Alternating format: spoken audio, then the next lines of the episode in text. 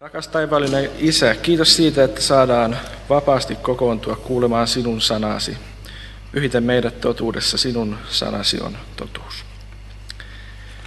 Mäkin haluan omalta osaltani toivottaa kaikille äideille hyvää äitienpäivää.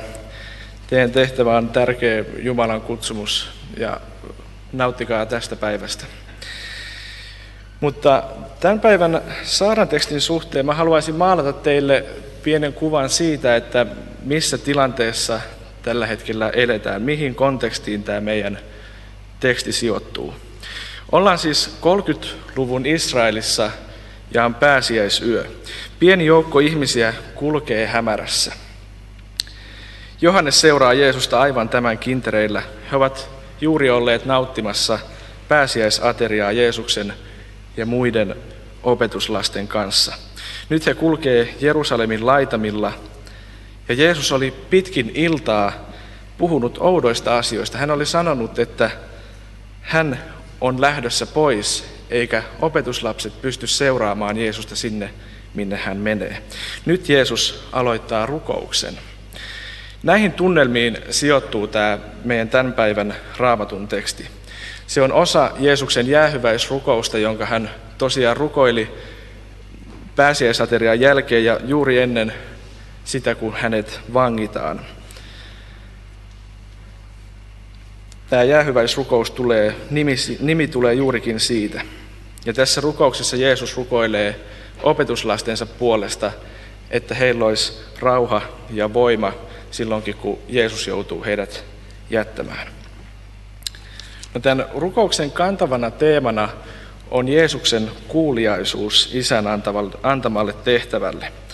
Ja rukous alkaakin jo ennen tota meidän kuudennetta lukua, ei kun itse asiassa just siitä kuudennesta luvusta alkaakin näin.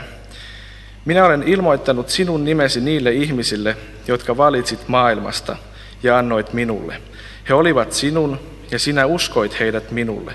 He ovat ottaneet omakseen sinun sanasi ja tietävät nyt, että kaikki, minkä olet minulle antanut, on tullut sinulta. Kaiken sen, minkä olet puhuttavakseni antanut, minä olen puhunut heille, ja he ovat ottaneet puheeni vastaan.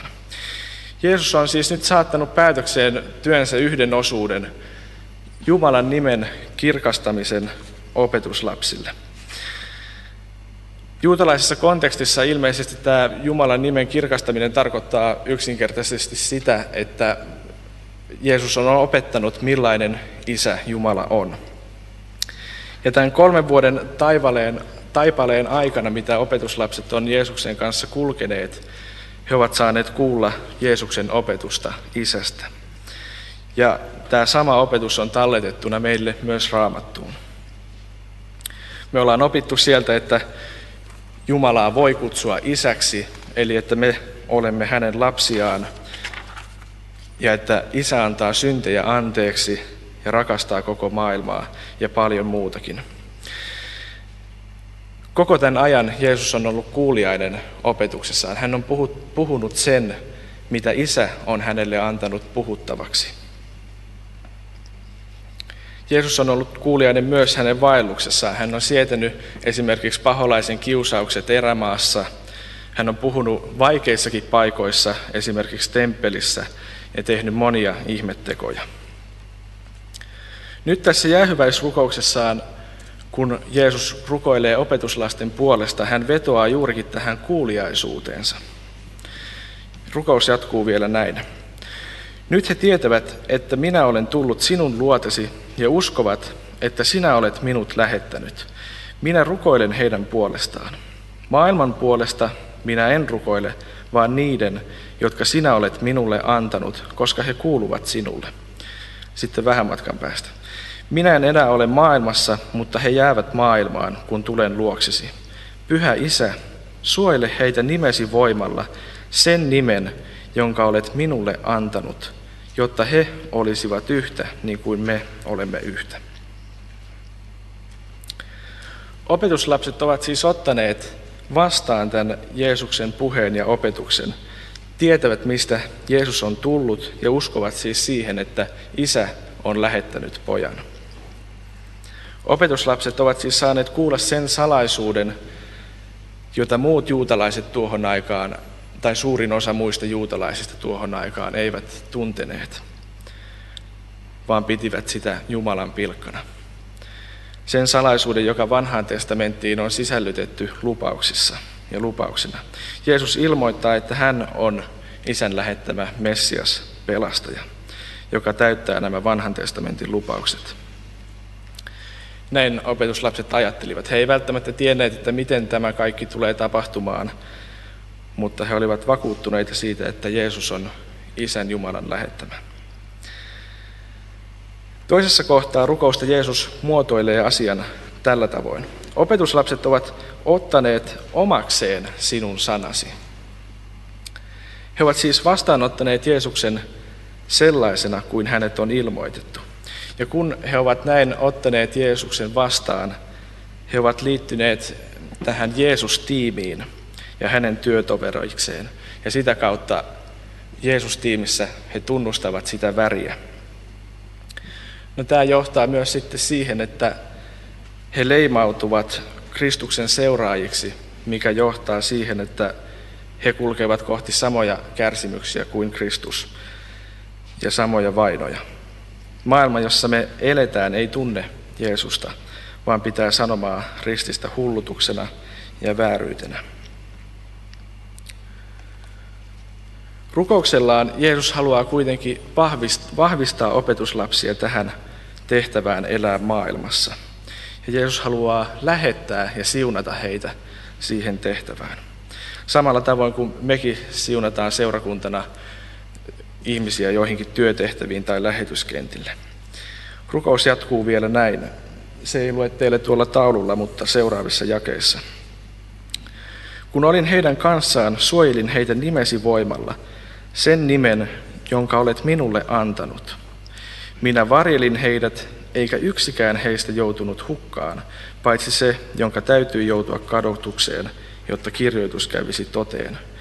Nyt minä tulen sinun luoksesi, Puhun tämän, kun olen vielä maailmassa, jotta minun iloni täyttäisi heidät. Minä olen ilmoittanut heille sanasi, ja he ovat saaneet osakseen maailman vihan, koska eivät kuulu maailmaan, niin kuin en minäkään kuulu. En kuitenkaan pyydä, että ottaisit heidät pois maailmasta, vaan että varjelisit heidät pahalta. He eivät kuulu maailmaan niin kuin en minäkään kuulu. Pyhitä heidät totuudella, sinun sanasi on totuus. Niin kuin sinä lähetit minut maailmaan, niin olen minäkin lähettänyt heidät. Jeesus tietää, mitkä vaikeudet opetuslapsia kohtaa. Onhan hän itsekin kohdannut ne samat haasteet, mutta hän haluaa rukoilla silti meidän puolestamme. Hän haluaa rukoilla ja lähettää meidät silti, vaikka, vaikka meitä kohtaakin haasteita. Ja hän haluaa muistuttaa, että palvelija ei ole Herransa suurempi. Jos maailma vihaa teitä, niin muistakaa se, että ennen teitä se on vihannut myös minua. Jeesus ei rukoile, että isä ottaisi Jeesuksen omat pois maailmasta, vaan varjelisi heidät pahalta. Tämä on sama rukous kuin mitä me rukoillaan isä meidän rukouksessakin. Ja ilmeisesti siinä on kyse, siitä, että me, isä varjelee meidät paholaiselta ja hänen juoniltaan.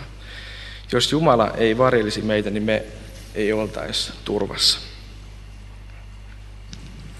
Tässä Jeesus siis sanoo, että hän ei toivo, että opetuslapset rakentaisi oman pikkuyhteisönsä ja kuplan, jossa he sitten pysyisivät paikoillaan ja jossa heidän olisi aina hyvä olla, vaan, vaan että opetuslapset lähtevät maailmaan. Sama kuin kirkastusvuorella, kun Pietari halusi rakentaa majat Elialle, Moosekselle ja Jeesukselle, sillä heidän oli siellä hyvä olla, niin Jeesus totesi, että se ei ole heidän tehtävänsä, vaan että heidän tehtävä on eri. Samalla tavoin Kristus haluaa lähettää opetuslapset maailmaan. Mutta Kristus ei lähetä opetuslapsia maailmaan yksin, vaan hän lupaa olla heidän kanssaan kaikkialla, minne hän he menevätkin ja Jeesus rukoilee heidän puolestaan. Ja Jeesus rukoilee myös meidän puolestamme tänään, tänä päivänä. Ja mun mielestä Jeesus toimii tänä päivänä monella tapaa samalla lailla kuin tässä jäähyväisrukouksessakin. Hän ei halua käyttää valtakuntansa työssä pelkästään opetuslapsia, vaan hän haluaa käyttää myös sinua ja minua. Ja Kristus käyttää samanlaista rakennetta kuin tässä, tässä rukouksessa. Ensin hän kutsuu seurakuntansa koolle sunnuntaina kuulemaan Jumalan sanaa hänen yhteyteensä, sanan ja sakramenttien yhteyteen ja toinen toisemme yhteyteen. Samalla lailla kuin tuona pääsiäisiltana Jeesus kutsui opetuslapset yläsaliin viettämään ensimmäistä ehtoollista ja nauttimaan toinen toisensa seurasta. Jumalan palveluksen kautta Kristus haluaa ravita meitä sen neljän pöydänjalan mallin mukaan, mitä riparillakin ehkä on jo opittu, eli sanalla, ehtoollisella, rukouksella ja kristittyjen yhteydellä.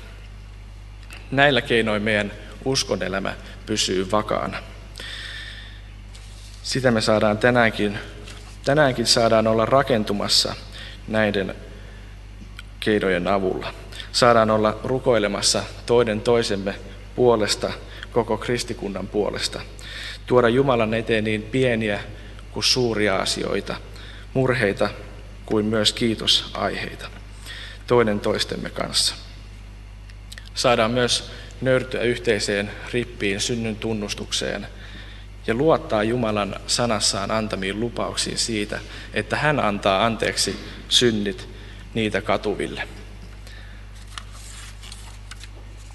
Tämän lisäksi saadaan lukea ja kuulla Jumalan sanaa eri, eri muodoissa, eri tavoin, lukukappaleissa, saarnassa ja liturgiassa. Saadaan myös polvistua yhteiseen ehtoollispöytään, jossa Kristus konkreettisesti ruokkii meitä ruumillaan ja verellään syntien anteeksi antamiseksi. Näillä keinoin Jumala ennen kaikkea ravitsee meitä Jumalan palveluksessa.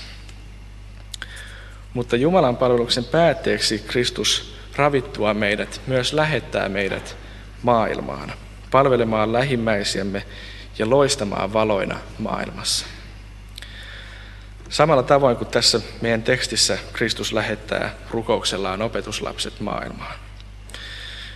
Kristus lähettää meidät jokaisen omalle paikallemme.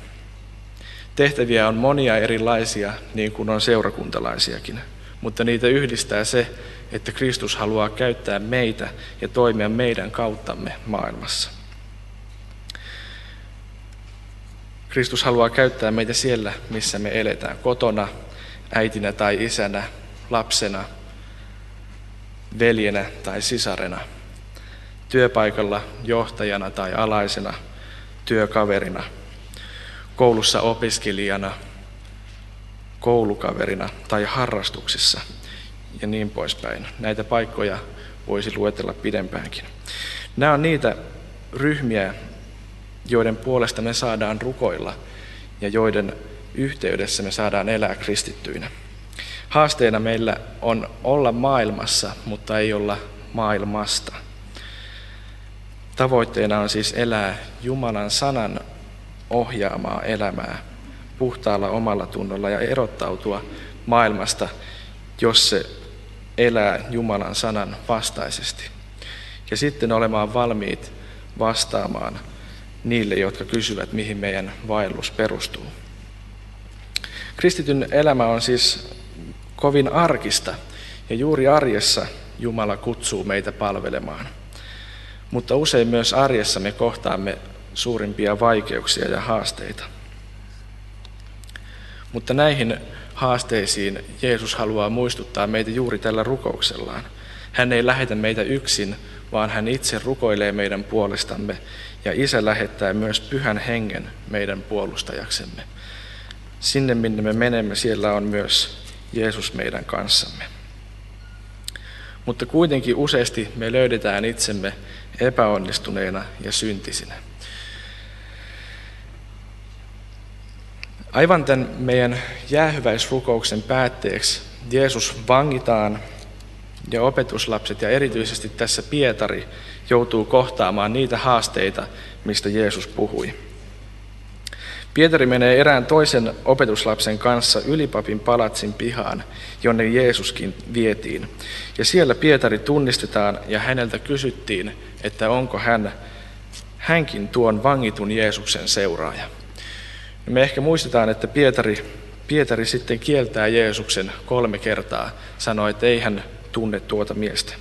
Pietari epäonnistuu siis melkein heti ensimmäisessä testissä Jeesuksen seuraamisesta. Mutta kuitenkin Raamattu opettaa, että sitten kun Jeesus nousi ylös kuolleesta, hän ottaa juuri tämän Pietarin, joka on epäonnistunut, ja tekee tästä seurakunnan yhden johtohahmoista. Pietari lopulta ymmärsi sen, että hänen elämänsä ei perustu siihen, kuinka hyvin hän onnistuu suoriutumaan tehtävästään, vaan siihen, että Jeesus on pelastanut meidät tekemällään ristintyöllä ja omalla kuuliaisuudellaan. Pelastuksemme ei myöskään riipu siitä, että kuinka vahva meidän uskomme on, tai että kuinka vahva meidän tunneelämä on sen suhteen, että meidät on pelastettu, vaan yksi uskomme kohteesta. Raamatussa siis voidaan nähdä, että raamatussa pätee samanaikaisesti molemmat totuudet. Jeesus kutsuu meitä seuraamaan häntä palvelemalla lähimmäisiämme teoilla, mutta meidän pelastuksemme ei riipu niistä teoista tai siitä seuraamisen tasosta, vaan se riippuu siitä, kuka Jeesus on ja mitä hän on tehnyt meidän puolestamme. Saamme siis nyt rauhasta käsin palvella toinen toistamme. Ja sitten kun me epäonnistutaan, me saadaan Pietarin lailla itkeä syntejämme anteeksi ja palata Kristuksen kalliiseen armoon ristin juurelle. Uskoa niihin lupauksiin, joita hän sanassaan on meille antanut ja luottaa siihen, että hän antaa synnit anteeksi niille, jotka häneen uskoo, ja että hän rukoilee taivaassa meidän puolestamme tänäänkin. Ja kerran saamme nähdä Kristuksen kasvoista kasvoihin. Noustaan tunnustamaan yhteinen kristillinen uskomme. Minä uskon Jumalaan, Isään kaikkivaltiaaseen, taivaan ja maan luojaan. Ja Jeesuksen Kristukseen, Jumalan ainoan poikaan, meidän Herraamme, joka sikisi pyhästä hengestä, syntyi neitsyt Marjasta, kärsi Pontius Pilatuksen aikana, ristiin naulittiin, kuoli ja haudattiin, astui alas tuonelaan, nousi kolmantena päivänä kuolleesta, astui ylös taivaisiin, istuu Jumalan, Isän kaikkivaltiaan oikealla puolella ja on sieltä tuleva tuomitsemaan eläviä ja kuolleita. Ja pyhän henkeen, pyhän yhteisen seurakunnan, pyhän yhteyden, syntien anteeksi antamisen, ruumiin ylösnousemisen ja iankaikkisen elämän.